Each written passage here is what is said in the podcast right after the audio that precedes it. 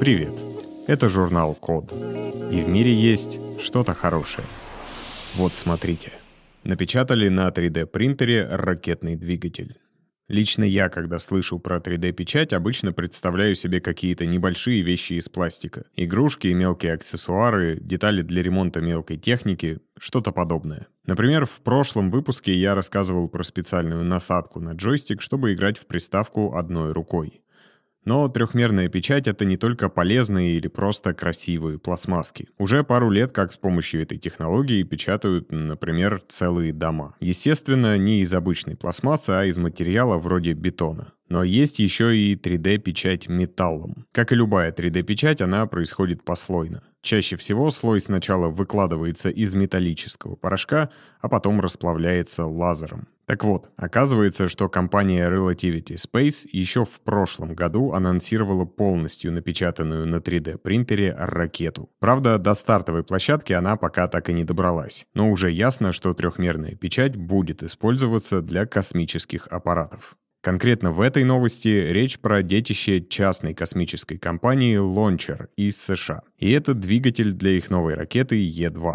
Она сможет выводить на низкую околоземную орбиту до 150 килограммов полезного груза. То есть придумана она для запуска спутников. Сама ракета еще не готова, но двигатель уже успешно прошел испытания. Во время испытаний давление внутри камеры двигателя достигало целых 100 атмосфер. Сложно представить какой-то более нагруженный агрегат, чем ракетный двигатель. Разве что двигатель самолета или турбина электростанции. В общем, этот непростой тест продукция 3D-печати прошла достойно. Теперь до запуска в космос напечатанных на принтере ракет остается совсем немного. И вот почему это круто. Обычно двигатели ракет отливают или фрезеруют. В первом случае, например, нужно построить форму, и она сама по себе стоит дорого. И чтобы космические аппараты стоили не совсем космических денег, естественно, надо запускать целую серию ракет. Унификация, конвейерное производство, экономия за счет объема производства — вот это все. А вот если нужные детали печатать на принтере, каждая произведенная штука будет стоить примерно одинаково.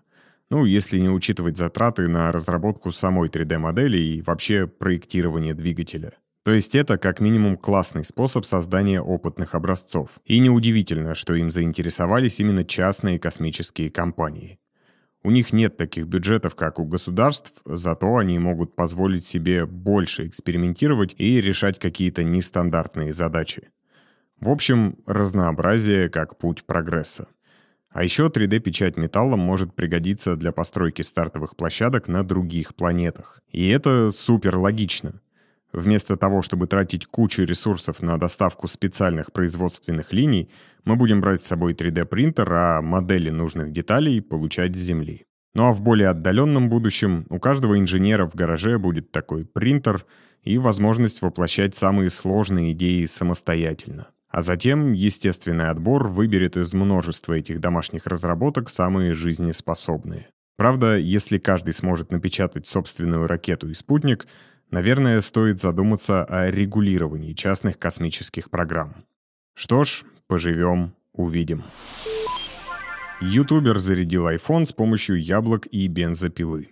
Пожалуй, это мой любимый заголовок в этом выпуске.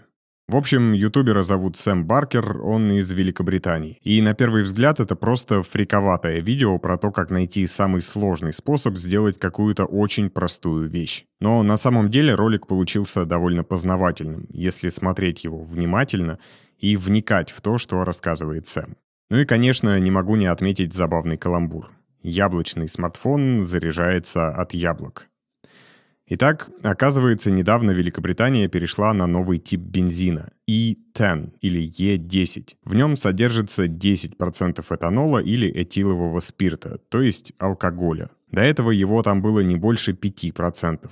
Сэм немного погуглил и понял, что в принципе двигатель внутреннего сгорания может работать и на чистом спирте. А спирт можно получать сбраживанием сахаров, которые есть в яблоках. В теории все получалось просто. Берем яблоки, вывариваем из них сахар, затем добавляем дрожжи, ждем, пока получившаяся брага перебродит. Получается жидкость крепостью примерно в 15 градусов. Потом в несколько приемов перегоняем, чтобы получить стопроцентный спирт. Где-то в этот момент автор обнаружил, что производить то, что у нас называют самогоном, в Великобритании незаконно.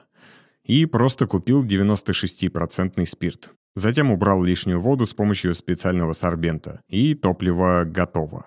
Дальше начались приключения с тем, чтобы завести бензопилу на этаноле. У нее двухтактный двигатель, а значит в топливо нужно добавлять масло. Но оно плохо смешивается со спиртом, и это плохо для ресурса двигателя. Но это Сэма, конечно же, не остановило. Двигатель от второй бензопилы он превратил в генератор. Напечатал недостающие детали на 3D-принтере, подключил к выводам генератора конвертер с 24 на 5 вольт, запустил свою чудо-установку и взорвал конвертер. Потому что полярность нужно соблюдать не только при установке батареек.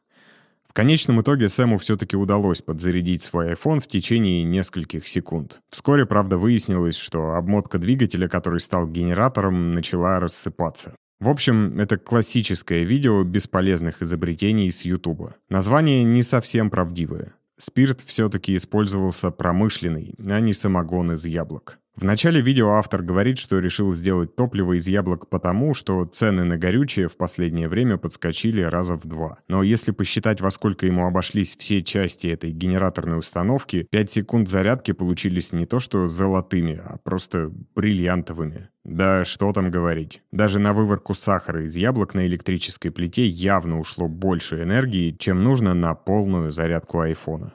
Но, как мне кажется, это просто хитрый и классный способ упаковки познавательного контента под броский заголовок ради продвижения.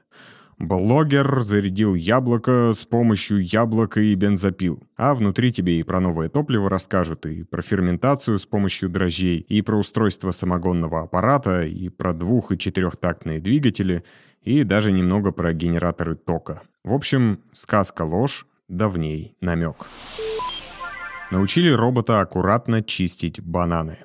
Очередные новости из Японии, а точнее из Токийского университета. Роботы могут делать много такого, чего человек не может. Работать в космосе без кислорода, тушить пожары, сваривать металлоконструкции мощным лазером. Но вот совершенно обычные и простые для нас дела пока что вызывают у них проблемы.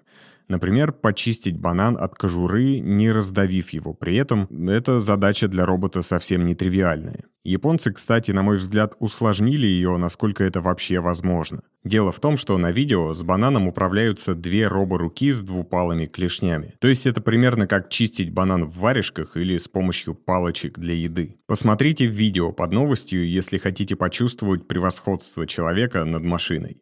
Пока что у робота уходит на то, чтобы взять банан со стола и очистить его примерно наполовину около трех минут.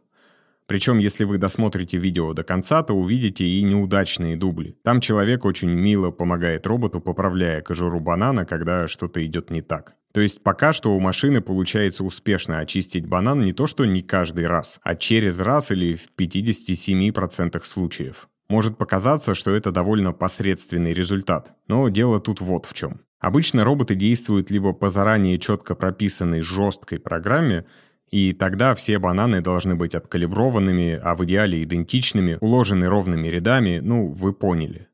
Либо для обучения искусственного интеллекта нужен очень большой объем данных. Если речь идет про обучение по видео, то обычно это несколько сотен или даже тысяч часов, чтобы нейросеть смогла выявить закономерности и найти оптимальный алгоритм действий. Но на этот раз оказалось достаточно всего 13 часов видео очистки бананов.